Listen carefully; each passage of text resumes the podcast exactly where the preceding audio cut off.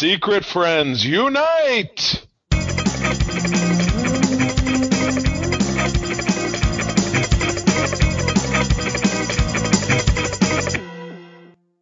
Welcome to the Secret Friends Unite podcast. This is your guide to the geek side. This is episode 315.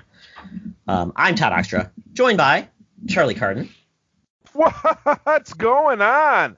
Sunday uh, at the end of uh, at the end of my birth month. It was my birthday. Uh, this was it, was that this one? I don't even know. I think it was my birthday last week. But I'm yes, I know. I'm I'm 45 now. I'm halfway through my 40s.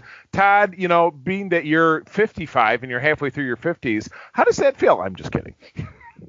Yes, yes.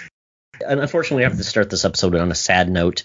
Um, we've talked about our friend Bobby Pauls battling COVID for over four months. We re- just a couple of days ago got a note that he had been transferred to another hospital um, as he uh, had a slow recovery ahead of him um, to get basically get back to health.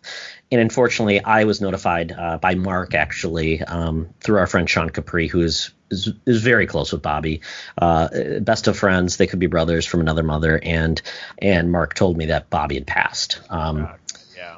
Oh my goodness. Just um, wow. You know, in, in a time when you know we have COVID vaccine available. Uh, and you know we, we all really want to believe that that we're turning the corner. It's it's foolish to think that that's the case. COVID is still so very devastating, and it's so important for people to continue to be safe. And, and Bobby was a great guy. He was uh, on the show with us many many times. Uh, we had a lot of fun he and I, you know, kind of going going back and forth about DC and Marvel stuff because he was the he was to to DC uh, cinematically kind of what I am to Marvel, just the the unapologetic fanboy making you know every uh, every stab possible to. To prop up something that maybe wasn't the greatest, though of course with Marvel it never happened because uh, everything was great, and we're not thinking about the Inhumans. But uh, yeah, Bobby was last on with us my God, was it in 2018 when we were talking about Aquaman? No, it was Joker. That was, was the uh, we we did that, and that was really we obviously we thought we'd have him on right. for for future shows. Um, Bobby and I go way back. Um, that's how he came onto the show and really we got to know each other before this podcast came to be uh, through Nintendo through our Facebook group. Just um, our love of video games and at times we would argue about some things but we always came back to our love of just something we were passionate about and that's when I told Charlie hey it would be great to have Bobby on. He's a big DC fan. We're going to talk about this. And just became he came on the show first as I would do my little side video game uh, podcast before co-op mode, and and I, I, said, hey Charlie, I, I think you might enjoy uh, having a you know a good discussion with Bobby because Bobby. Um, regardless of how he felt at DC, always said uh, he just enjoyed things. He talked about how he discovered Batman uh, because of his dad, and also discovered Star Trek because of his dad, just like many mm-hmm. people did, right. and just have those memories. So, yeah, so uh, this is this is really hurts my heart. Um, a little numb from it, to to be honest, and um, this come out Friday, so we'll obviously know more about how they're going to memorialize Bobby. But from our side, um, we've got some old episodes that I'm probably going to roll out. I even found one video episode of the Wonder Woman spoiler cast that I'm going to re- uh, basically prop that back up and share broadly because I just want people to see Bobby and hear his voice. And that's the best thing you can do with people is, is the ones you love and care for the most. Keep them alive by um, remembering the things that they did and made them special to you. So, Bobby uh, rest in power, my friend. Um, you know, the world was better because you were here, and you you brought a lot of people together. So thank you. Yes, indeed. Yes, indeed. Yes, rest in power, my friend. Please, we will. It was Dr. Leonard McCoy who said they're really not dead as long as we remember them. So keep him in your heart. And please stay through the end of the podcast because we'll be featuring Bobby's first appearance on Secret Friends, where he gave us his background, on how he became the geek guru and later the Nintendo guru, uh, specifically through his love of Batman and that relationship he had with Batman with his father. Thanks, Guru, and rest in power. Well, uh, we want to bring you back up in good spirits, and one of the best ways we can do is reminisce about a horrible or fun comic book cover, and that is comic book uh, uh, classic cover in a way that was kind of cringeworthy because we don't know what's going to happen. That's Captain America 315 featuring the Serpent Society. Uh, this is, I believe, is that Black Mamba? That is God. Let me let me kind of Cottonmouth. Uh, Cottonmouth, uh, we have to the left that is Diamondback, who's later Cap's girlfriend for a long time. Mm. Uh, that is, um, I think, I think it is Blackadder at the right, and in the back that's the const- not the constrictor. Oh man, I'm getting all I'm getting all mixed up. I've read this run a lot of times because this is Mark Gruenwald, which is kind of one of my favorite classics in Cap from the the late 1980s. He had a great run.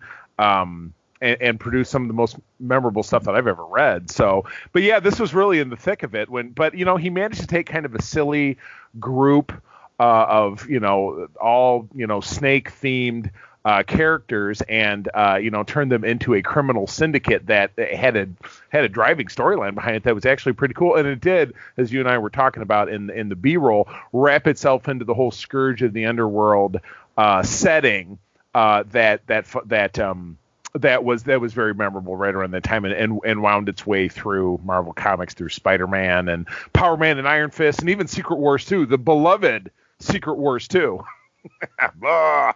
so yeah, no, that was um it, that was quite a run, but yes, at the outset looks very silly.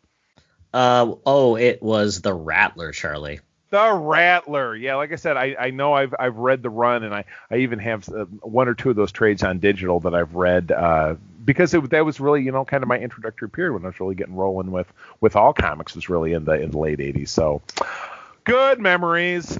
Yeah, very goofy. I just it always seemed weird, larger than life, considering where Cap typically played, which was you know uh, war criminals, uh, you know different spies and everything, and then you've got this goofy looking group of snake inspired creatures with like the Serpent King or whatever with the helmet of uh, you know the helmet or whatever that can control people. So the helmet. Oh, yeah. the uh, the ringmaster, the the guy with the hat. He had a great King, hat. Yeah, but this whole group, well, they're just an odd group. But uh, you know, they had chap, uh, chap, they had cap and chains, and sure he apparently thought he had them. Uh, he basically could take them on, even though he was in chains. So, Cap, hope you survived. Oh, it was his book. He always managed to pull it out somehow. You know that. Yes, yes. Well, that is it for the intro. But Charlie, it's time for us to check in with our gal pal, our senior news correspondent. So without further delay, Madam Web, take it away. Now it's time for Madam Web's rumors and news. Take it away, boys. Thank you, Madam Web. Well, Madam Web, I believe you tried to audition for the Serpent Society, but unfortunately, you shed your skin and they were appalled. Mm, yeah, that's not a good trick. What do they call that? The uh, the, the the the I would say Black Widow. No, no. Nah, was she the uh, first Black Widow? No, no, no. Uh, you know, there's probably a snake, snake, uh, female snake that could be out there, but yeah, yeah. She she loofah'd and all her skin came off and. Ah, oh, nobody wants that. Oh my God! All right, let's jump right on into it. Uh, this Thursday, March 4th. So yesterday, if you're listening to this on March 5th, uh, we are getting uh, the conversion of CBS All Access, which to me just makes me think of old people, uh, into the bright and shiny Paramount Plus. We've been talking about this uh, here on this show, and of course over on Code 47 because it's so impactful of Star Trek, being that Star Trek is a CBS Viacom property. Um, but they are going to be rolling out just a laundry list of new properties uh, and uh, new and existing properties. Uh, most importantly for me, anyway, Paramount Plus will be the exclusive global home of every single solitary hour of Star Trek on television. Pretty sure they're going to have all the movies as well, but that's certainly less significant than being the only place where you can watch the 1973 Star Trek the animated series. um, but yeah, we've Which got Charlie has only seen 85 times because I, even he he can't watch it in 86. That's that's the one that I've been like. I think because April and I were being like, I want to see all the Star Trek because she hadn't seen them, and it's like we were grinding through, and that was the last one we were like, uh. And then Alex and I are going to because we're going in sequence. We're doing half seasons at a time of because we want to touch every episode. But that one, I was like, we're going to have to grind through it, man. But I think it's a little further down the road just based on the schedule. But anyway, they are going to be rolling out kind of the following an, an untitled Avatar spinoff. Todd, I know I, when they say Avatar, is that the Airbender, not the horrible? It is the Airbender. And the good news okay. is uh, that is actually going to be bringing back the creators of the show.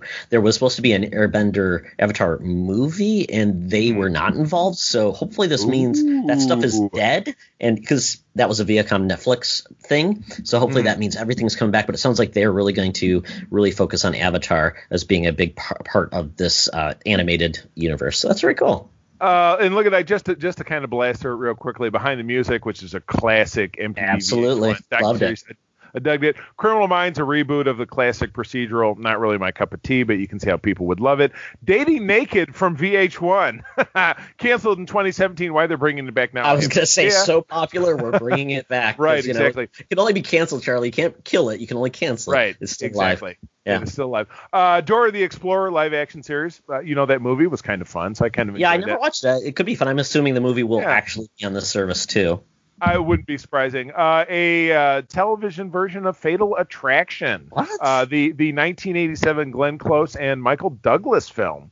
Uh, brought in the 21st century, told through the lens of modern attitudes when it comes to strong women, personality disorders, victim shaming, and coercive control.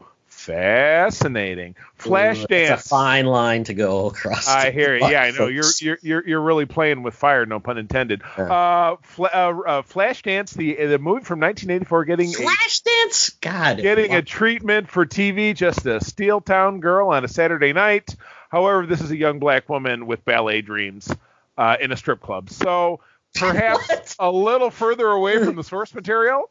Um, uh, but you know what? They're making a go of it. And then probably uh, one of the more notable things, uh, a remake of the uh, cherished 1990s series Frasier, with as much of the original cast that's still alive. Um, from Cradle to Stage, six-part docu series. Okay, let's let's start cutting some of these out that we don't care about. All right. Well, I'll tell you what. Go to Grease. Yes. yes, Grease, Rise of the Pink Ladies. Todd, you dropped this yesterday. Uh, this would be a backstory on how Sandy, Rizzo, Jan, Marty, and Frenchie came together no. Uh, moving on. Todd, a uh, TV version of Halo. I know that that's kind of up your alley. Yeah, and this is a common trend we're seeing here, where basically a lot of these things were on CBS sister networks. This was supposed to be on Showtime. They're bringing it into uh, Paramount Plus, which means more eyes on this because I don't know really who subscribes to Showtime, honestly. But 26 uh, is basically it's going to be an adaptation, which is going to be cool. And uh, this thing has been uh, on out there, hoping to be made. So that's pretty impressive. And hopefully they're going to put a lot of money because Microsoft owns this and partnering up with uh, Paramount, this could be a big deal. Um, and you know, and, and, I don't know, Charlie, we're reading a lot through a lot of these. Um, Star Trek has been part of CBS All Access, and it still hasn't brought in. It, it hasn't had that killer show beyond, I'd say, the core Star Trek fans. They truly need something that's a little bit more like the Game of Thrones or something that brings everybody's eyes. So it's interesting which one of those these things will be that thing. Halo could be that, bringing like the video game on us, but I don't know. Right. I mean, you're not interested right. in Halo, so it's not you, obviously. So right, you know, right, you know, and they've got to at least they're they're, they're bouncing around trying to do some different stuff. The Italian Job, Fairly Odd Parents, Man Who Fell to Earth, the remakes, which is classic. Bringing back Amy Schumer, which was uh, a series on um, Comedy Central. I enjoy Weekly Show with Trevor yeah. Noah reviving MTV's Unplugged which that I know we which really we, we we yeah. loved that certainly when we were teens. Uh, yeah, Yo, and Yo MTV Raps, which is something, and Younger, which is a show that uh, my wife has watched. That's uh, ended up over on Netflix, but my wife likes stuff like that. So yeah, I mean, I I would say if you were to boil this down to an essence, there is a, a variety of stuff. Which, as you had mentioned, they need something. To, you know, it's it's a lot of throwing spaghetti to the wall and seeing what sticks. Uh, with any of this kind of stuff uh, to see if they can get off the ground. But again, the Star Trek people uh, will always uh, will, they'll always bring it home. But still, you're right. If they really want to explode out and have it be like Disney or HBO or whatever it is, there has to be that one synergizing kind of deal. So we shall see. Yeah, and one of the other cool parts about this, Charlie, is I don't know if you it wasn't part of this, but um, story is the fact that they have a deal where uh, Paramount Movies will essentially be coming to this service 45 days after release, and that could be reduced depending on how successful, how big the films are. But Miss, next right. Mission Impossible movie, 45 days after it's released in the theater, it will be on the service, and we'll see more and more of those things happen. And the funny part that was interesting, once again, I said, you know, some of the things were brought from other services, like uh, they brought in Prodigy from Nickelodeon. It's on the service now, but. Right. Um, it's interesting when I saw one show that was included or movie that was included that I'm like, I had to think, I'm like, hmm, there's going to be MCU movies in this because Paramount had the distribution rights for Avengers, right? Iron right. Man, was it Iron Man? Yep, and, yeah. And Captain America, the first Avenger. But the right. other one that really tweaked my interest was Indiana Jones, the first oh, wow. all of the movies tell the Disney deal. They aren't on Disney Plus. Why are they really not? You see, I don't know. So Disney doesn't own the distribution rights, so they can't show those on Disney Plus. But the new movie will, obviously, because they own right. that content going forward. So I'm curious what will happen with that because are they that passionate? I mean, they did deals with you know Spider-Man and uh, and Sony. Will they toss them a, few bucks and say, hey, we want to show those on you know on Disney Plus because that makes more sense? But who knows? I don't know. It's a good. It's a good question. So anyway, well, yes. By the Young time, Indiana Jones Chronicles. Oh boy, yo, you know th- there were some interesting bits to that to that. So I would I would certainly love to find a place that I could watch. I don't think I ever watched an episode. No, it, it was a mixed bag like any show. Not everything was great, but they did. It was kind of one of those historical bits where he's like, I met the Mata Hari and I did this and I did that. So uh, if it comes up, you should check it out. But anyway. Uh, that will be uh, by the time you're listening to this that will be available if you have not tried it out there is always the opportunity to trial it uh, just Google, just go to their website, and you'll have an opportunity to give it a trial. So give it a ride. Yeah, and if you already own CBS All Access, it converts, so you have it automatically. It's not an extra service. It's just more good things coming to CBS All Access. It'll replace that. I believe it's going to be on all devices. I don't think you have to worry about that. Like, oh, it's not on Roku because that would right. suck. Um, and I think uh, there are deals right now. I think I signed up for the deal, Charlie, because you know I can't always assume that you'll have it. Uh, but I signed up for the one year thirty dollar plan that has ads. But they also have a year year service without ads for 50, 50 bucks. So that's a pretty good deal. Or sixty, I don't know. Yeah. Yeah, give it go. a ride. And again, as we always say, you know, supporting content creators and, and things of this nature is what's going to get new content continuing to be made, not the age old I'll just use somebody else's login. You gotta you gotta pay the piper. Yes, yes, that's how it always works, Charlie. Yes, yes you've never Piper. borrowed a password. no, and, and neither have you. But you know, uh, exactly, exactly. We, we, yes. we, we, put a we put a spiritual limit on it. Somebody always somebody always pays. And somebody uh, somebody somebody has to pay. Cor- absolutely.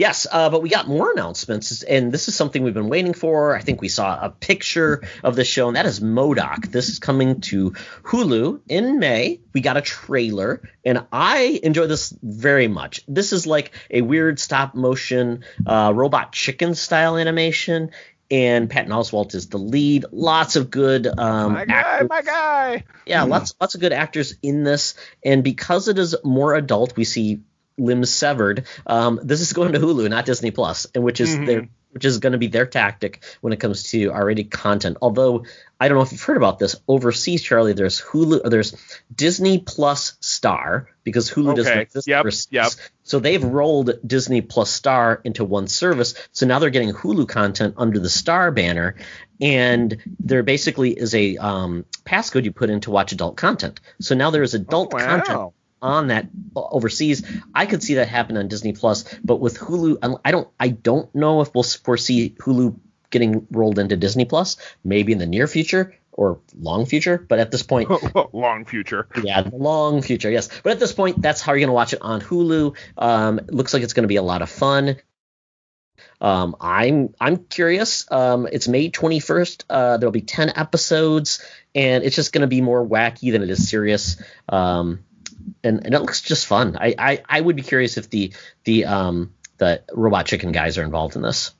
Right. Yeah. Exactly. So no, that's good, and you know, uh, good for Marvel for trying to separate you know the the chocolate from the peanut butter, uh, and to not run run the risk of of iffying up their brand by putting something on Disney Plus that might not be appropriate. Uh, they're very they're very good at what they do, which is why they do what they do and have their buck. So yeah, this should be fun. Um, but segueing over to Disney Plus, what have what did we find out from them in the past week? Yeah, so they are rolling out more release dates, which they kind of had to do because um, the last big show we had announced that had a, le- a, a date was uh, Cap and the Winter Soldier. So now they've uh, released more details on what is coming soon. So we've got obviously Cap and the, or Falcon and the Winter Soldier March 19th. That's going to roll out for six episodes. So basically that will take us into Oh, uh, June essentially. Uh, nice. Then we've got uh, Mighty Ducks Game Changers coming, uh, which you know based on the movie series now it's a TV series. Uh, big shot sports show on Disney Plus. Don't watch that. Then on May the Fourth be with you, Star Wars Bad Batch. Uh, I'm looking to see how many episodes it will be. My guess is probably 10 to 12, but I could be wrong. Pretty standard stuff. Yeah, I think so. Yep. Uh, the May 14th, High School Musical, the musical, the series, season two. It reminds me ever. reminds me of the classic uh, podcast by the Weekly Planet. We got this covered. Covered. We got this. We got this covered. Covered. Well, it was like King Kong the movie, the video game. It, right. and, or like the Lego movie, the game, the movie game. The, Le- the Lego movie, the game, part two. Yes. So there you go. We, I love good titles. They, you know, they're taking hard after like J- Japan for their video games have the craziest titles, and so there you go. We got to embrace the insanity too. Um, then June 11th, Loki. So basically, I think we might get one week gap or right butting right up against you know uh, Falcon and the Winter Soldier to Loki, which is kind of cool. I'm glad. I, I wasn't sure if they would have a gap or not, but doesn't seem like if we're getting a gap, it's very long, but that's going to be cool. Uh, we do not have an episode count there yet, but obviously this is going to be a lot of fun. We've seen the trailer, um, and I'm assuming we'll get more trailers in uh, sneak previews uh, as that as we get closer to that. Uh, then June 11th, Zenimation season two, which apparently is just it's almost like background noise to relax you with Disney uh, music. I don't know. The, I don't the background the, the background noise channel. absolutely. then June 25th, the Mysterious Benedict Society. Um, oh, Tony Hale from uh, Arrested Development, Veep. You know, our, our very uh, oh yes friend is going to be in the main role of the show, and it's basically it's about a group of orphans must foil a nefarious plot with global ramifications. Uh, this sounds like it's almost like a series of unfortunate events type of goofiness with right. with fun. So I, I, think Tony Hale will be perfect in that role. It'll be fun to see how he does that. Uh, then July 2nd, Monsters at Work. This is the um, uh, Monsters Inc., uh, Monsters University. Uh, this is going to be the first Pixar TV series, and it will have the uh, the voice talent coming back for this, which is Billy Crystal and John Goodman, of course. And it's all about how they got jobs at Monster Inc., which is kind of cool. Um, so not sure how many episodes that will be either. Then this one makes me laugh. July 16th, Turner and Hooch. Um, Josh Peck, who was in like a Nickelodeon show, then did some serious movies, but he's basically taking on the role that Tom Hanks made famous in the 1989 film. And you'll like this, Charlie. Um, one of your favorites, McG, is executive producer and directed this premiere. But guess what? Uh, Robert Duncan McNeill mm is going to be an executive producer. Tom Paris, yeah, that is. It's interesting. He and Garrett uh, Wang, who's Ensign Kim, have been since last summer, maybe further back, uh, doing. They do a podcast where the two of them. Uh, break down every single episode of Voyager, but in a somewhat satirical fashion. Ooh, that's competition like, for you, Charlie. They're like, not really, because uh, we, we we certainly don't get that deep, and nor oh. were we on the show. So they're they're talking about like, oh. yeah, I don't really remember this, but they'll they'll really, you know, it's an hour, it's like an hour's podcast, and they may bring on somebody who guest starred on that episode with them, and and and a lot of it is, boy, I really don't remember anything about this one because it's you know it's yeah. 20 years removed. Um, so interesting, good for him, yeah. But that that is really that is his career, and I believe he he is originally from North Carolina. I think he lives back there now. So he, but he he's on the other side of the camera has been for many many years. So good for him getting something kind of high profile. I like it. Yeah, turn hooch though, not for me. I mean, I hear you. Ah, whatever. Um, and then July 23rd, Chip 'n' Dale Park Life. And if you remember Chip 'n' Dale, they had that uh, cartoon series on Disney afternoons. You know, when we were growing up, Charlie, the Rescue Rangers, and I enjoyed oh, that yes. show a lot. Yeah. They, uh, they, they rescued and they ranged. Yeah, 36 seven minute episodes. So these are just shorts essentially. So okay. yeah, it'll be uh, how that works. I don't know, but it's good that they're doing. You know, we haven't had a lot of traditional uh, Disney animation on Disney Plus, and now we're going to get some uh, right. new stuff, which is good. So something for everybody. They're filling up the roster of you know basically. It seems like there's something big every week or at least every month, which is great. Um, adds a lot of value to the service. It's not just reruns of like uh, National Geographic shows, which they have like slammed that stuff in here. Um, but at this point, we really don't know what's coming in August, and that would be right around the time we'd have a gap in the MCU content. Right. So Star Wars content. So we'll see what they do unless they're taking the summer off. Right. Oh. But yes, money never sleeps, uh, which was actually the sequel to Wall Street, but also really applies to Disney. Very yeah, interesting. And what we don't know though is will any movies that are scheduled to be in theaters now end up appearing during the summer because theaters do not open, but we shall one, see. One do, one does not know. I mean, theaters are technically open right now, but it's it's a little bit here and there, and it's certainly not anything that you that anybody can bank on globally. So, oh, very weird. So anyway, moving on. Uh, Deadline has confirmed that uh, author, and please help me with this dude's name. Is that Ty uh, Ta-Nehisi Coates? Perfect. I don't know. Yes, thank That's you. Close enough. Good. Okay, you know who we're talking about. Is mm-hmm. writing a Spider-Man reboot feature for Warner Brothers, which J.J. Abrams is producing under Bad Robot. Um, this news dropped three, four or five days ago. Um, I, you know. Superman isn't again people like oh I hated you know if you think about like the Joker oh which version of the Joker is the the best one whatever it is and April and I were talking about this because we were watching um, the Dark Knight in the last couple days because we were just kind of skimming through and I said you know I mean I'm very attached to Jack Nicholson because I was a kid when that version came out but you know we're watching Heath Ledger and his portrayal it has become legendary. Todd I know that is probably your one of your very favorite films, The Dark Knight, if mm-hmm. I'm not mistaken. Um, so new interpretations, different ways, because again, I mean, a comic book character, especially an iconic one like Superman, Batman, Spider-Man, whatever it is, is like Sherlock Holmes. It's something that has been imagined, reimagined in this way. You know, it's in the last 80 years, but with Sherlock Holmes, it's been the last 200 years or whatever it is. And 200 years from now, they could still be reimagining Batman, Superman, whatever it is. So, new and different takes on this kind of stuff, I think, is very exciting. Yeah, so, uh, yeah. Yeah, he is very famous. He's he's a really esteemed journalist. That's where you get start, Charlie. Wrote for the Village Voice, uh, New York Times Magazine, Washington Post, uh, Time Magazine. So, and he's wrote several very successful nonfiction books that were very focused on um, equality, uh, the black story, um, and you know that makes him very interesting. But he is known uh, for Marvel. He did a long run on a lot of Marvel books, including Black Panther and some mm-hmm. other others. So he's familiar. He's wrote a bunch of comics. So he's not exactly like you know took off the shelf from from being you know just we just need a we just need a name. Nope, he's he knows how.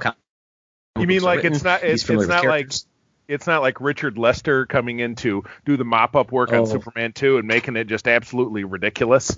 No, no, no. So, um, yeah, so I think this is a this is a, you know a great writer. We always say, you know, the most important thing about um, you know any type of story is or, or film or anything is the story and how well right. it's written because you know, Lucas made it work with a bad script um, in several movies, but the actors tried to overcome it as much as they could. But the was the spectacle was bigger than anything. So, right, um, but True. we saw, and we've seen horrible, you know, stories that didn't make any sense, stories that are four hours long. So having a script that is really tight and and well done you know, it could be mm-hmm. awesome. I don't know if he's ever scripted anything cinematically or for television. And obviously, then you take somebody who writes a story, and then you have the scriptwriter, right, or the screenwriter right. that basically makes yeah, it come yeah, to life. Yeah, yeah. Sc- uh, screenwriter, screenplay, exactly. So yeah, you have you have you know layers. So you just don't have one guy. You, it's the opposite of kind of what Lucas did. Lucas, Lucas did doing the prequels, which is just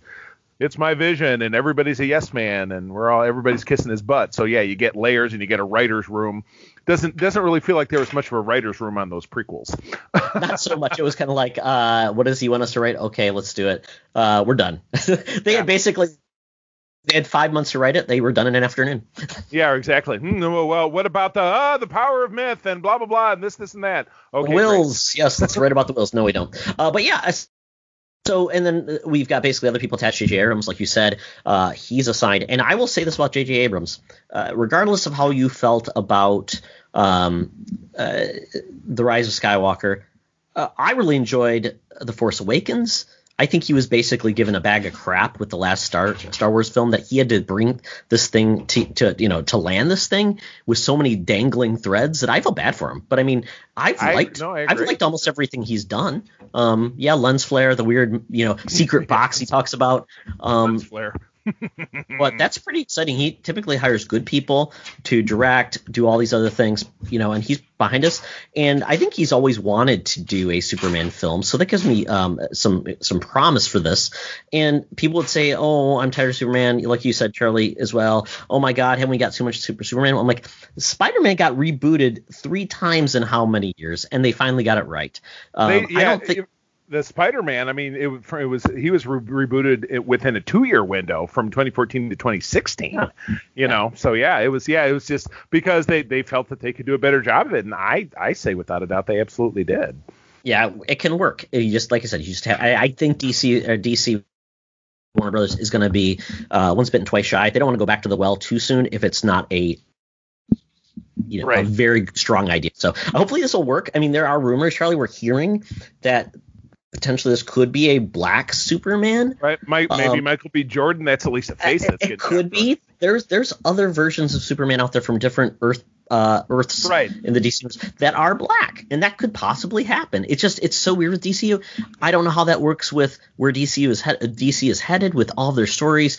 Henry Cavill, you know, there's so much baggage with him, but Flashpoint could kind of reset the where the DC universe is going. So I don't know, but it would be kind of weird to kind of leave Henry Cavill over there and then say, "Hey, we're doing this," unless they find a compelling way to make that happen. But it could be cool. Right? True. True. I am, as always, interested to see how stuff evolves. So that works for me. Yes, and then the next story is really uh, they, there was actually TCA that happened last week, uh, which is basically the Television Critics Academy, where they come and they talk to execs who are talking about their television projects. And of course, um, this would have been in person previously. This is actually online now. But apparently, this event they don't allow any cameras in, any videotaping. So, and it's kind of always been that way. So there is you never see any footage of this event. I guess it's kind of like lockdown, hardcore. So Kevin Feige was there talking about the Disney Plus content, ABC content. Uh, he, I'm, su- I'm assuming ABC was there as well, and all the other Disney entities. But he was there, and they were grilling him for any bit of content they could get about the MCU, uh, and and see what they they could get. And one of the interesting things is that I think there's an assumption that a lot of people think all of these Disney Plus MCU shows will get like 85 seasons, mm-hmm. and I think we have to rethink this because of the movie aspect of it, right? Um, right. Very because the MCU is so tightly wound and everything is linked that you're not going to get a WandaVision uh, unless they find a way to uh, continue the story before what's going to happen in Doctor Strange and the Multiverse of Madness, because that's where basically the next part of her story is supposed to land. And we don't know when that's happening. So to have a WandaVision season two before it's even wrapped up, saying we're going to get that next year, I don't think is reality. So, and same thing with right. the uh, Falcon and the Winter Soldier. I don't know if we're going to get a season two of that show anytime soon because I think we're going to see those characters elsewhere in movies and they have to tie all together. Um, now, what Kevin Feige says, I've been at Marvel for far, far too long to say uh, in regards to second seasons, just definite uh, to say definitely no or yes to anything. He says we're developing all these shows the way that we're developing our movies. In other words, words. When we start with a movie, we hope there's a part two. We hope there's a part three. But we aren't factoring that into part one. We're trying to make something that will hook people enough and that people will enjoy enough that they will want to revisit and want to see the story continue. So that is the way we're proceeding in television as well. Nice. That's good. Yeah, exactly. Because really, even you think about it in comic book parlance, you uh, particularly thinking back, boy, Envision and Scarlet Witch is a great example. Um, they had to limited series back in the day. They had, you know, uh, volume one was in 1983, volume two, I think, was in 1985. So clearly, volume one was successful enough to generate volume two, but they were, you know, it was a contained story. It set the tone for the things that were happening. So, yeah, you're right. It can't be like, you know, Days of Our Lives or, you know, or soap opera that's been on for 50 gajillion years um, because there's, you know, but, you know, they, they film five episodes, you know, a week or whatever because they can really crank through things this takes so much more planning and post production and, and, interweaving that having it go on forever and ever and not bleed into something else is, is different. So everything you approach it as a limited series really does make sense. One season of everything, one and done, and then move on to something new. Yeah, I think that makes a lot of sense. And you could say, well, why is Star Wars doing that? Because as of right now, they have no roadmap, and they haven't shared that roadmap. And Star Wars has never said everything goes together. Uh, canon right. has always been hard for Star Wars to a certain extent. It's never always worked out well because it's not always been to the betterment of Star Wars. Right. A lot this of ways. Star Trek is canonized in a lot of ways. Very much so. Yeah, but they, but, they found but again, their way a lot around that sometimes yeah, eh, timelines yeah, and things. Yeah, exactly. Yeah. And and Star Wars has been or Star Trek has been around for you know 55 years, and yeah. you know the big break in between and stuff like that. And they took a very hard line a long time ago, which simply said that you know what is on the screen is what is canon, and what is in novels and comics and yada yada is is legends or altverse or whatever it is. So anyway, yeah. So, so yes, yeah. So don't hold your breath for second seasons of these MCU shows. We're gonna obviously gonna talk about WandaVision in the Geek Easy, and we'll probably make some predictions about what we think is gonna happen at the finale. But uh, folks, I don't predict a season two anytime soon. Take that to the bank. No, I yeah, t- exactly. Take it to take it to heart, baby. Take it to heart. All right, so back to me looking at uh, some Star Wars because we were teasing with Star Wars. So if you remember the live action adaptation of Aladdin, which was in 28. God, you know what? We were just having this conversation with my. It was the last year of the summer movie wager. I yeah, think. it was. Yeah, it was. You know, I, I, just can't even conceptualize what the hell time even means anymore. So that was in 2018 or whatever it is. So the young man uh, named as Mena Massoud, uh, who was the star of that film, he was was gonna say he was he was he was Ezra Bridger in that movie because the role is you know I think about the very first uh, episode of Rebels taking place you know in a square marketplace where you have Ezra Bridger running around just like what the hell is the name of the character from Aladdin? Is it is Aladdin right? He he it is, is Aladdin? Aladdin, yes. Running Prince, around like uh, Prince Aladdin. Ali Mighty is he Ali Ababwa? That's not his name. His name's Aladdin. Do you say Ababwa? See, I say Charlie. Oh boy, that was thank you. That was that was devastating. Uh, but no, that was the gag that my best buddy Louie made at the time. He says, "Yeah, the Central Bridger kid is just like Aladdin." And now there is uh, some news that the actor is quite high up on the list to be Ezra Bridger portray him in the upcoming Disney Plus Ahsoka series, which this is what I put in the headline. I said a little too on the nose because I was thinking about obviously that portrayal from this film. So there's a movie I saw with my son. Uh, he uh, he c- kind of got ill in the middle of it. My son did, so we left. So I never saw the end of it. But I will tell you that what I did see did not exactly inspire me to want to see it again. Though I certainly could because I, am sure, I'm, sure, I'm sure it's on Disney Plus. So um, yeah, this is a this is a bingo dingo. But the question becomes um, the, you know, uh, Mena is obviously a younger guy. The portrayal of Ezra that we'd be that we would be seeing would doubtlessly be a little bit older than I think this actor is. So I don't necessarily know how they would play that out because again, we the Ahsoka, if it's taking place within that Mandalorian time frame that we saw, is um, 10 or 15 years after the last time we saw Ezra, which when he got catapulted out in the unknown regions with Thrawn and the the, the space whales. So I don't know. Time goes slower in the outer regions with space whales. Right. Uh, that yes, it slows everything down. Mellow fellow. So yeah, so we'll see. I don't know. Uh, I think that uh, you know he could certainly bring a lot of spark to it. I can't necessarily think of anybody else that would immediately be a better choice, but that doesn't mean that there isn't somebody out there who who wouldn't be. But I don't know. What do you think?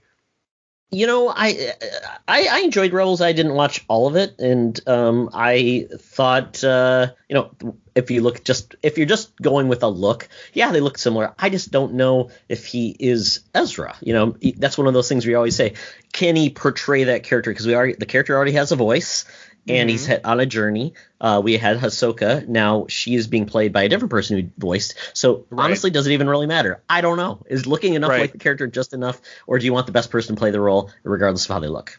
Right. But again, when it comes to casting like this, they look for some kind of notoriety. They look for something recognizable, something people will get behind.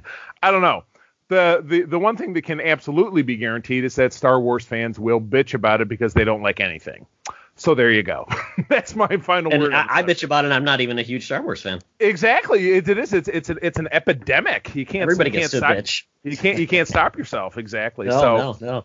No, that is it. Five stories. We had a lot of meat on those stories we had this week, so I'll, I'll say thumbs up to Madam Web and her news gathering skill. Good work, Madam Web. All right, so moving on, it is time to go where I know where we got to go. I don't know the the, the the the the button is broken on my teleporter. Where are we going next? Oh, Charlie, we're heading over to Geek Easy to have some bad food, but some good times. Talk nerdy to me. Talk nerdy to me. We're sitting in the Geek Easy the cover band is playing well despite their masks, and we have ordered our libation, and hopefully it is COVID free.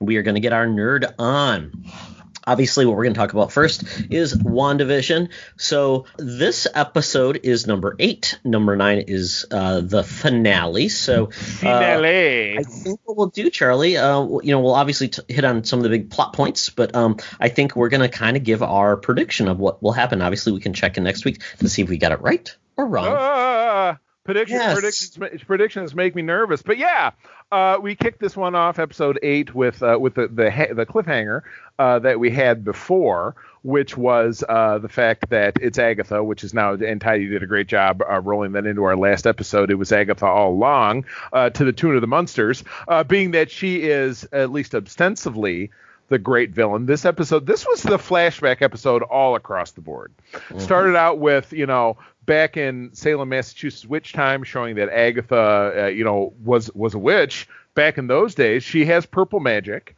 uh, which I guess is, you know, that's, is that the purple stuff that fights Sunny D? Yeah, uh, exactly. Purple stuff for Sunny D. Yeah, well, you can see where that came from. Um, so yeah, so we found out that yeah, she annihilated her coven, including her mother, back in those days, uh, and she has obviously uh, soldiered on since then. Um, but it was revealed that she uh, came upon uh, the fact that uh, after Endgame, uh, when uh, Wanda went to Sword and viewed uh, Vision's body, it was we were told by director, you know, director dipshit there that she stole his body and ran off and lies. fantasy, and it was all a lie because she saw his body and then she took off. And mm-hmm. she drove to New Jersey in a Buick, which I, I, don't know if that could be more cliche. New Jersey Buicks, who cares? Um, but she she went to a piece of property that was owned by Vision that he had bought for her, and in her grief, she just kablamo. She created uh, this big illusion in the hex. Uh, and all this, and still don't know how she did it. So uh, throughout the throughout this, obviously that part was flashback, but in the present, Agatha uh, starts to walk Wanda through the fact that you know, uh, you know how she got her powers, which we understood was from the Mind Stone from Loki's scepter. Uh, was it was not by accident that she survived that, and what does that mean? And you know, why did the the bomb that wiped out their apartment when she was a kid? Why did that not go off? And why did and why and why and why and why? Uh, come to find out by the end of the episode that Wanda uh, harnesses a very specific type of magic known as chaos magic, making her the Scarlet Witch. Yes. Kind of, kind of crazy. Um, so yeah, that um, yeah, we're finding out obviously that Tyler Hayward, director of Sword, is the ultimate uh, external bad guy. Uh, Agatha appears to be pulling the strings, um, but I mean, there's just been there's just been so much talk. Is she the ultimate villain? Are we going to see something else in this final episode? Is Mephisto the devil really pulling her strings? How did Wanda do all of this? Wanda doesn't know how she did this. She doesn't have control of it. Uh, is it just because she controls chaos magic that it's it's out of her control? I mean, there's just a lot uh, to be tagged. Uh, and speaking of tags, it has been identified that this episode will be, though not by uh, a whole lot longer. This fin- finale will be 50 minutes, where this past episode was 47 minutes, which obviously just means three more minutes of credits. Buckle up, it's going to be exciting. Yeah, I mean, obviously the, the the, the stinger at the end was revealed to be uh, White Vision, which uh, right. Uh, and it's powered by the chaos magic from the drone that was right. kicked out, right? Or was that the missile that was kicked back? I can't remember. No, One of the that was that, that was the drone. That no, that was no. You know what? No, that was the, it was the missile that was in a drone. So we're both right. Gotcha. So they used that power to uh, basically uh, power the White Vision. The White Vision is without any of Vision's soul. Um, right, right. And, no, no yeah. Soul Stone, but if you trace it back, Wanda's power came from the Soul Stone. Wanda's mm-hmm. power went into the drone. The drone went into Vision. Therefore, Vision is powered by the Soul Stone. Again. Potentially, because and to say that because because Wanda basically recreated Vision, and as you watched it, as she recreated Charlie, you saw the red magic, but you saw yellow magic or yellow, basically the time stone element no, go no, no, and, no, and soul, make soul Vision. Stone, soul, soul stone. Soul, sorry, I- Soul Stone, but I Yep. think Mind Stone. Uh, but Soul Stone go into Vision. That might have been it. She might have released all of that power there because you, you obviously see that what is the, the the Soul Stone is is yellow, um, and then what you see with her power is red. It obviously enhanced hers, but I don't know if it was completely blended. We don't know. Um, you saw that uh, potentially the beginning of her ability to change what you could see in screens. First time we saw it was when basically the Soul Stone uh, basically give her abilities or enhance her latent abilities. And that's when we first saw the first appearance of the, I guess, traditional Sokovian Scarlet Witch, because you saw like the outline, how it looked kind of like similar to her costume she wore in, in the comics. So we have Right, right. that. Um, and then we, you know, ultimately, Agatha, uh, I, I, I don't know how she just showed up. Right? Is she the one? uh, Did did um the, the so I'm thinking right now and I'm just kind of babbling, but um so Endgame is the last time we really saw Wanda and Vision have moments, and you know right before they died they were arguing about oh what are we doing and blah blah blah should we be together? So no point did I feel like I mean and he obviously bought the property in advance hoping that would happen, but how did she find the deed? I mean, was that Right. Agatha nudging her, or was it something there? Um, so because that where she stands on the house, underneath the house is said which layer? Well, no, that was that was underneath Agatha's house, not her house. Oh, Agatha's house. Okay, sorry. Yes. So yeah, so I'm just thinking, how did she end up there? She was not a resident, I assume. No, Uh, I mean she uh, she had yeah. she she had no reason to um to be there at all. So yeah, you're right. How So, so how she did, saw, how was or, that chosen? or she saw, you know, the the I think that's what she said. I was drawn by what I saw, and she came through. She was obviously able to come through the chaos magic unaffected, Uh-huh. and she must have joined the fun just you know Right. to see what's going on, get a lay of the land.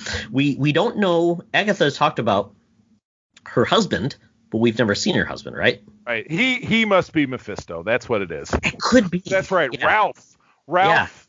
Is Ralph spelled backwards Mephisto? No, that doesn't work. Um, Yeah. but we will find out. Yeah, because in the comics, Agatha's not a bad lady. I mean, no, not at kinda- all. That, yeah. That's what's so bizarre about it. So yeah, I, uh, I I couldn't be more excited. This is it's going to be crazy. Yeah, but you know, Marvel has not had a problem, you know, changing our opinions on something because you know the Skrulls were typically bad in the Right. comics, and what they do in you know Captain Marvel made him at least the, those Skrulls good. So Right. it could be the flim flam, but man, Charlie, we've got like you know what 40, 40 50 minutes as you said to wrap Right. up all these details. Right. Where will this land? White Vision versus probably normal Vision. Uh, Right. You know, we've And- got and- the and outside wi- forces. and will they simply somehow be integrated together? So will the will the chaos magic regular vision become the white vision, and then there's then the vision is, is alive again? Like will he Yeah. imbue back into his own body? Don't know. I think that'd Yeah, be pretty cool. because this vision is all you know soulstone that's all Yeah. that's all that's holding together anymore so he is that entity and, and i guess we'll see um, and they said she can transmogrify which means you know change the elements of reality which is kind of cool um, but yeah i mean I, I am curious to see where this will all land because i don't necessarily think this is going to get wrapped up in a nice bow because Right. this will most likely open up the elements we're going to see in doctor strange the And the- multiverse of madness. So, so Yeah, you think it's going to be Mephisto? It's going to be revealed Well, as Ralph? I mean, you know, that certainly tees itself up to be a possibility simply because, you know, is it, uh, you know, is all are, is all of this beyond the capacity of either one of those witches, you know, to create this this completely separate reality? Is that is that too much chaos magic? So I don't know. I don't know. I am happy to sit back and stay kind of stay buckled in for the ride that that comes in between. So yeah, I have one more question. I have one more question. okay, Before we shoot okay. So the last Marvel movie- we got that was at the farthest end of what's happened is Far From Home, right? Correct. That's after the blink brought everybody back. Right. This blip. is happening. Blip, blip not the blink. blip. This is the blip. So, so I guess my question is, somebody was saying J. Jonah Jameson might be part of an outlet of the multiverse of madness, basically what she does, because that could have happened. So he could be part of that. But once again, Spider-Man is around post this, uh-huh. what's going on with WandaVision. So I'll be curious to see that no one mentioned this, you know. So right. does this just go magically away or something? Because yeah, yeah Spider-Man was kind around. Yeah. And he is an Avenger, so it's very weird. So I, right. I it would be kind of cool if we do see an Avenger show up. Uh, one of the funny motes was that uh, that our, uh, our our favorite Vision uh, had basically said in in advance saying, "Oh, um, I worked with this great actor. It's been awesome. I've always wanted to work oh, with him." Oh yeah, exactly. You know, the funny part is it's like, "Oh yeah, so you're saying you enjoyed working with yourself?" Right. I'm so. I'm Todd just like you. He's his own biggest fan. Obviously, there. And Charlie, so you watched um the new uh CW show, Superman Lois. Yes, I did too. That's, that is that is a stretch for me. I've kind of uh, been off of CW shows for an awfully long time, but I've had uh, I've had kind of a burgeoning interest in DC Comics lately because Todd. I don't know if Todd figured this out uh, how if he planned this, but he's got me playing. He tipped me off to the the Lego DC superheroes or supervillains, which I've almost beaten the Lego game. Uh, so that's got me thinking about uh, DC Comics a lot, which is kind of something we're going to talk about here in the Thunderdome. So yeah, this was a new show. It spun off of, and that's this thing I'm trying to figure out. It's it's sort of spun off of Tyler Hoechlin, who is Superman from uh, Supergirl, that that mm-hmm. show, the the, yep. the Benoist show that's been on for five or six years, whatever it is, um, and then the, the the the gal who plays Lois in that as well. Um, but th- this takes an angle of, and I almost think this is this is a different sh- uh, shard of that because it seems like this is a totally different Earth. Uh, it's it's flashing forward to the fact that Superman and Lois uh, do get married and miraculously don't age over 15 years because they have they have twin sons. Uh, and then what happens is, you know, in the uh, it, kind of drawn from Smallville, you have your, you know, corporate evil villain instead of Lionel Luthor. We have Morgan Edge, who was actually Rutger Hauer in Smallville, so it's not it's not an unknown character.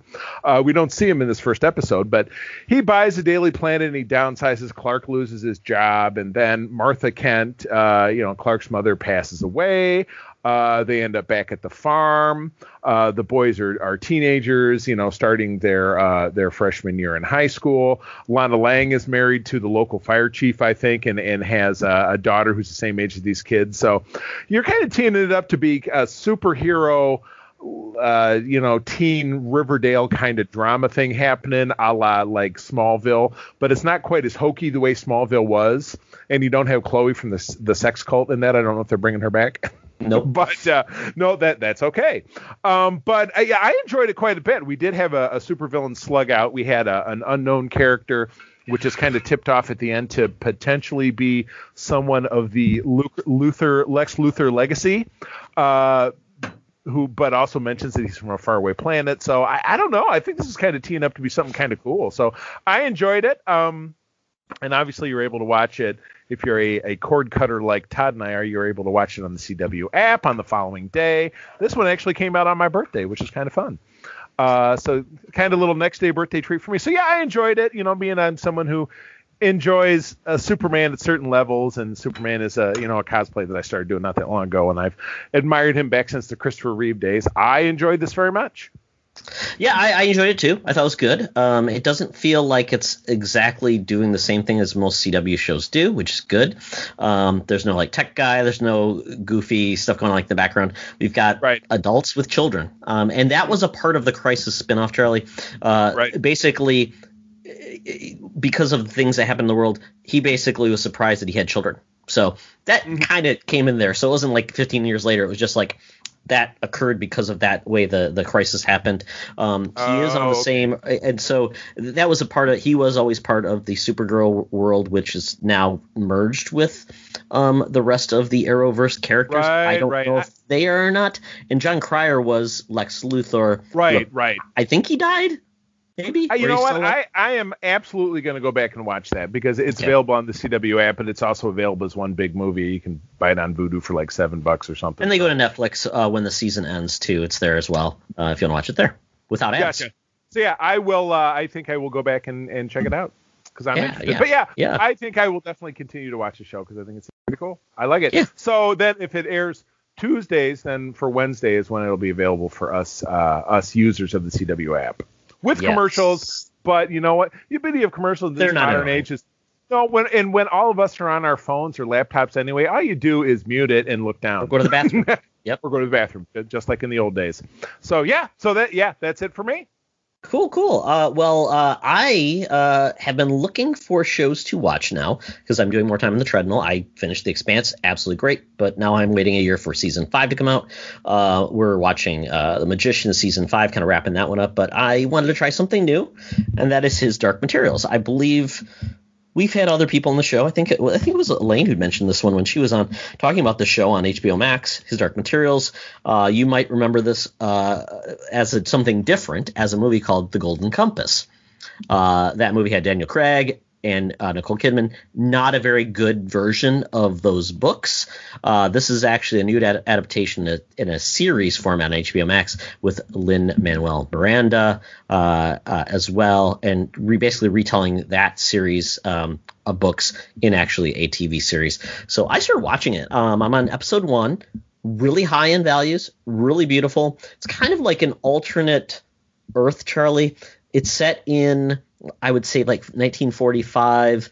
Um, there's there is but the world's kind of ruled by like almost like a religious uh, sect, almost like almost like a uh, it, I guess imagine the Vatican ruled the, ruled the earth, um, and so uh, but they have an iron fist on a set of beliefs, and there are other people that have beliefs, but they kind of try to stay under the radar uh, because that's not really tolerated. There is an organization that's basically a higher level of learning where they're given a pass to uh, scholar, they call it basically a, a scholar scholarly ex, uh, exception, which just basically allows them to do research and things like that and not be overpowered by the religious leadership, which is kind of uh, where it lands. But uh, this world also is basically has a, a situation. I'm not sure how it's lined up, but basically you have a a demon a daemon, demon, I guess, that is essentially part of your soul, and it's a form of creature that as you become of age, you gain one and they are part of you. It's almost like a, and they say it's kind of like your part of your soul is in that creature, but they can talk and they do things. But um, it's really neat. Um, I, I really like this. I like this mythology. It's neat. There are dirigibles and uh, helicopters, but no planes. So it's a little bit more of a different Weird. take on technology. Yeah, no, I mean, and they had like, and I don't know if there's there's probably phones and things like that. But it's yeah, it's set in like the 40s, so it has kind of a cool look and aesthetic to it. Um, very British as well, which I know you love. But yeah, we have a oh, yes. adventure ahead of us on this show. Um, I have not met Lin Manuel Miranda yet, but I'm, I'm I, I really like uh, James McAvoy is also in this as well. I'm liking you. it. Okay yeah, I think it's going to be a good ride and gives me something to watch on the treadmill, and it's on HBO Max, so more dollars to my value. But I'm going to have to go check into Watchmen again, finish Doom Patrol. So I've got a long list of things I want to watch Doom because Patrol, yeah, that's there. one. Yeah. That's one that's kind of been ever since we finished watching. We went back to Titans. I've been thinking about Doom Patrol. That's yeah. just the the two seasons, is it? Two seasons. Yep and they're and like ten watch, episodes. Each. And we watched and we watched the first one, and of course, when you watch a recap of any kind, it's not too hard to really get reinvented. It's not like we had to go back and watch Titans again, but I mean, with that, season two was was for sure better than season one, as it is really with almost any show once they get things rolling. So that's cool. I like it. Good yeah, and something something else that got me excited. I saw this trailer called Shadow and Bone. Uh, it's based on a series of books and I'm not sure if you'll like this one at all. That's why I didn't make you watch it. But um, okay. it's it's it really got me excited because this this looks like it's uh, once again an alternate history fantasy type story that looks like it's set around call it late uh, 19th century, early 20th century. Uh, there's rifles, and it looks like it takes place in a world almost like there's a uh, almost like Russian Russian Empire, Russian Empire, the way people looked, and it's all about this dark force that essentially is taking over the world. And from what I'm seeing, is it looks like there's this group of people have the ability to wield light, and they can combat the darkness. Um, but it, it, it's the way it was told, the way it looks. It's very stylistic, uh, very much uh, might be a steampunk element to it. Um, but it really looks really well done. It's coming to Netflix in April. I'm curious to see how well it's done, but I mean, there's so much that comes to Netflix. Some of it is good, some of it's passable. Um, I'm curious to see what the reviews are for this, but at least from the trailer, I would really uh, hope it's going to be good. And like I said, it's based on a series of books that are well loved, so the fan base is probably going to hope that this is decent, and I hope it is too. A series of books that is well loved and not well reviled, which yes. doesn't even, which doesn't even make any sense. Sure, but th- but th- but that's why I said it. It's like our relationship, Charlie. Well it's, reviled. It, well reviled. There's a hate. It, it's hateful respect. Absolutely. So check that out on Netflix coming um, about a month and a half. All right. Well, that is it for the Geek Easy, Charlie. They're kicking us out, but you know we, we got places to go, people to see. Damn right. We got some mutants that miss us. We're going to visit them in the Thunderdome. Welcome to another edition of Thunderdome. Thank you, Tina. We're sitting in the Thunderdome, where the mutants have been gathered for a topic or a game to be entertained. And this week, a topic. We've been getting into these comics lately, which has been a lot of fun. We're going to continue to do so. I don't know if we'll do it every week, but I think it's really fun. We have all these uh, ability to read all these cool comics and lots of great stories. So I think we're going to look at more iconic uh, stories that are out there, especially as we've got like um, I said, Invincibles coming on on mm-hmm, Amazon mm-hmm. end of March. So I think we'll read that as well to get ready for this. So we'll probably watch, read some more stories uh, as well through Comixology, Marvel Unlimited and DC Universe Infinite. But with that, we talked about reading this one and checking it a while ago, and that is Superman Red Son. In conjunction with that, we also watched the animated movie as well, that is on HBO Max. So I'll give the premise of the series and how it was created, and we'll go from there. Superman Red Son is a three issue prestige format comic book miniseries published by DC Comics that was released under the Elseworlds imprint in 2003. Author Mark Millar and artist Dave Johnson created the comic with the premise What if Superman had been raised in the Soviet Union? Received critical acclaim and was nominated for the 2004 Eisner Award for Best Limited Series. The animated movie came out in February 20, 20 February 25th, 2020, starring Jason Isaacs, Amy Acker, Diedrich Bader, Paul Williams, Roger Craig Smith and Vanessa Marshall. Uh, and just a fun fact uh, there's actually an episode of Justice League Action, which was a fun little animated series, which did the same thing. They did a take on it called Keeping Up with the Kryptonians, where Mr. Mxyzptlk ah. and to Kos- Kosnia, where he becomes a variation of Red Son Superman. And there's a couple other pieces that will go in later that we found in Wikipedia, basically adapting this story as well. And as we talked about the Court of Owls, you know, kind of one of those big stories to Batman. This is one of the most, I would say, well revered Superman stories in quite some time as well. So, Charlie, we both read it. So, um, you know, I don't want to go too deep into this, but I mean, the the both the the the, the comic and the movie are different enough that I think both are well checking out. But um, the the book itself, um, I remember when I read it the first time, I'm like, this is really in a really different take than I expected. Uh, right. Uh, with basically Superman, uh, you know, obviously raised in the Soviet Union, uh, he makes some hard choices. Essentially, in a way, very much idealistic, just like you know, truth, justice, in the American, uh, to justice in the American way. Same thing here, where he's more along lines of the purity of the Soviet Union and what it means for the people. So in that way, Superman is idealistic, but just on two ends of the perspective. Uh, right. no, I, no I, I agree, and, and I'll start off by saying Elseworlds is kind of my preferred way to approach DC Comics. Being as someone, you know, I was I was 10 years old when I started reading superhero comics. It was it was always it was always Marvel. I mean, a Superman comic here, maybe a, a, Batman comic here, possibly, but I was dyed in the wall. I was uh, stuff I still read today: Spider-Man, Captain America, Avengers, Fantastic Four, what have you. Um, so when you look at the fact that you know, Action Comics kicked off the DC era in 1938, if I'm not mistaken. Mm-hmm. I mean, that is that you were coming up on a century of of stories.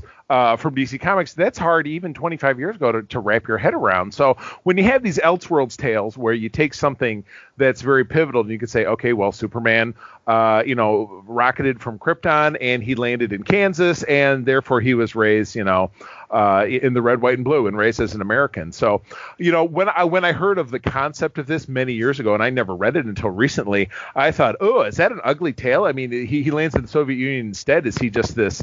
Is he like Stalin? This mon- yeah. is he this monster? Does he just go across the world just destroying everything because he's uh, monsterific? And and that uh, that is really reflective of you know our own view of the Soviet Union, thinking, oh, they're all bad. They're they're not necessarily all bad. They they have their ideals the same way we have our ideals, but this story, I think, and in both versions of it, which are, are thankfully incredibly different, um, because again, the movie is 90 minutes, or a lot of these DC animated films are like just over an hour. It's like an hour and 10 minutes or something like that. So it's even shorter than really a feature length film, which would be 90 minutes. Um, really tend to explore um, that the goodness that that is within Superman, whether he is an American air quotes or he is a Soviet air quotes, is really within him, and it's it's more nature versus nurture, you know. So in this film, you know, he was raised on a on a Soviet collective farm, just like actually the way the Colossus from the X Men was, because that was his background. He was raised mm-hmm. in one of the one of these Soviet farms, and you know, in the movie, it obviously it, it wends itself very differently he rises to power in a certain fashion. In the comic, there there are other B characters and things like that. But um, yeah, I was enamored by this, and I love. I, I, lament the fact that that my favorite Elseworlds tale, which is Superman, Batman Generations, went out of print. It's coming back into print in this enormous, totally unmanageable omnibus for seventy five dollars. that's supposed to come out uh, subsequently. But I'm looking don't give me that bullshit. Give me a digital edition that I can read. So I would have to imagine that would be inevitable, don't you think, if they're going to put it out in print? I think so, and obviously the objective of both Marvel and, and, and DC when they do the digital editions is focus on current and then dig back into the archives where they can. I don't right. know if their focus is on like more of one shots or filling out the individual issues. Maybe they're harder to get, and you know it's really hard to know how good were they about keeping you know originals and things like that the process to actually digitize them I don't know. I mean, somebody probably spilled some, you know, coffee in some of those, you know, old issues. So, right. Uh, take some time to clean them up, Charlie. You know, you got to yeah, get there. do it. Yeah, do it. You can do it. You can do yeah. it. Um, yeah. But yeah, I, uh, I, I really relish. And again, this digital film came out a year or so ago. Uh, and, and I think, you know, kind of the focus on it maybe has something to do with the fact that why with this current, um, in the collectibles world, the uh, McFarlane DC Universe line, which is really popular right now, uh, had a red, has a Red Son Superman action figure, which I picked up a couple weeks ago. Great figure. You know, it portrays, uh, it portrays Superman from the first part of the story when his, his outfit wasn't quite so fancy. It was just kind of, but yeah, with the, instead of the House of El, he's got the uh, hammer and sickle that are very uh, endemic of the Soviet Union. Um, but yeah, great story. And again, I loved how, and again, a prestige format. They were like 85 pages each, three issues. So there's just an absolute ton of story, and you can see why. Obviously, really only core elements of it found its way over to the movie. Um, but it was just so much more detailed in that comic, and the twist at the end blew my mind. Never thought that that would be a possibility. Yeah, and it, it really to your point, you know, we talked about, you know, being raised as part of the Soviet, you know, body. I mean, essentially, like Stalin was like his father in, in certain ways because he was taken at a young age. Uh, basically, right. had to go there to be. Versus, like in the U.S., we didn't have, you know, he, the president take him under his wing and he became like the president's ward. It was kind of a different viewpoint. So right. yeah, it was a little bit different. Um, and and the the roles of like Luke, Lex Luthor kind of uh-huh. put on its ear in a way. Uh, oh, Jimmy Olsen, uh, the relationship with Lois Lane, how they introduced both, uh, you know, Wonder Woman, Diana, which right. was kind of an interesting take as well. And also then the Green Lanterns, which I don't want to give anything away, but um, right. Charlie, I think if you like this, I think another book you'll have to read is um, New Frontier. Um, okay. It's it's really a fantastic uh, once again, it's prestige format, shorter. You know, it's like uh, not many issues, but it's very much telling a compelling story about kind of uh, a different viewpoint of the DC universe. It is in Elseworlds, but it's a different take on that. It's not such a more like the tw- like the M Night Shyamalan twist, um, right. which is kind of nice. But it is a it is revered as one of the you know it's a it's a it's a fantastic uh, story. It's also there's also an animated version of that as well, which is kind of cool. And the art style is really neat. It's kind of like a very classic uh, DC look from like the call it like the you know the the 50s 60s kind of era, which is kind of fun. Um, I love how uh, DC in their animated movies they take on as much as possible the look of the source material they're working with. Because in other ways they could just use one style that could work for everything. Like everything could look like batman the animated series they mm. chose to try to, as much as possible, make it look like the series is based on the animation, so it has its own feel and look, and it kind of maintains that because it's kind of like respecting the artist who created this. In this instance, Dave Johnson. I felt they did a great job in the animated movie, kind of mirroring that, which was awesome. Um, it was interesting their choice of the voice actor though uh, for Lex Luthor was Diedrich Bader, who played Batman before. Right. I, yeah, which is kind it. of an interesting take. Yeah. Yeah, I yes. love that. Ro- I love that rotating talent. Yeah, we had some other big names. You have very venerable, obviously Jason Isaacs as Superman, uh, Amy Acker, uh, Diedrich Bader, like you said. Paul, Paul, Williams. I'm not picturing Paul Williams. Paul Williams. He's that old guy who. Um, Paul Williams is like a musician, but he also does a lot of. He was on the Muppet Show back in the day. He was a very short, blonde guy. I believe he was in Cannonball Run, Charlie. Kind of a character but um, okay. he does a lot of voice acting as well. Uh, but yeah, look him up. Paul, he's a very interesting guy, and he just kind of an oddity if you think about a guy, a very short guy, like I think he's under five foot tall, but was a you know musician, composed some things, and yeah, he keeps on popping up. So very weird. But yeah, I mean, great, interesting talent. Um, it's there on this is on HBO Max, so watch it there uh, if you can. It's really fun. Uh, like I said, I don't want to spoil too much, but the the movie the movie and the comic are different enough. There's something to get from both. But if you really want the deep dive, read the comic. It's really a blast. Totally, yeah. Absolutely. Yeah, yeah. Yeah, so one thing I just want to say, some other areas where they adapted this series, or at least focused on, uh, in the third season of Superboy, the TV series in 1990, 1990 1991, there was an episode called Roads Not Taken Part 2, which predated, obviously, this story, which apparently Superboy jumps through a portal to escape and it basically was raised to be the sovereign of a and dictator of a foreign country. So that's the Superboy TV show, which is horrible, which I watched on the DC Universe app. Don't ever watch that show. But um, also in the fourth season of Supergirl, apparently I didn't know this happened. Supergirl is exposed to black kryptonite, which creates a clone of her. Her clone ends up in Siberia and is secretly trained by the Soviet military under the code name Snowbird. Interesting. Ooh, Snowbird. Dun dun dun. Yeah. So there so you cool. go. Yeah. yeah, and I would say, you know, I, I, love doing these um, these these recaps like this, and let's um let's definitely still keep them spoiler free because I would love to uh, have this generate some interest, and then have people hit us up on on socials and let us know kind of what they're thinking about it. Absolutely. Oh, one last thing. There's actually a motion comic series released in two, July 20, 2009. It was a basically was a motion comic, which you've ever seen any of those as well, but you can find that apparently on DVD uh, motion comics, Charlie. That DVD weren't there weren't, weren't there uh, some of those from the X Men like during oh, the uh, yes the yes. Joss run the astonishing X Men or whatever it was motion. absolutely motion, motion comics. Yeah. It's kind of like you, you're just not good enough to make a cartoon, but it's so close. yeah, it's it, it's probably not as bad as the uh, the original Marvel cartoons back from the '60s. So I'll take a motion comic over that crap. Absolutely correct. Well, that is, if I'm not mistaken, the end of the road.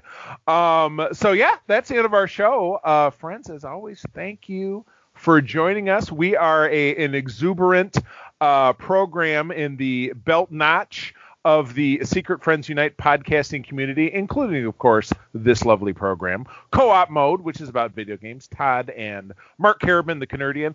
Code 47, that's myself and fellow ship captain Alex Terry, and the Holocron Chronicles, which is Mark Karabin and myself. Uh, so yeah, you can find us wherever podcasts are found. Recently found out we're actually o- available over on Amazon Prime, which I think is awesome.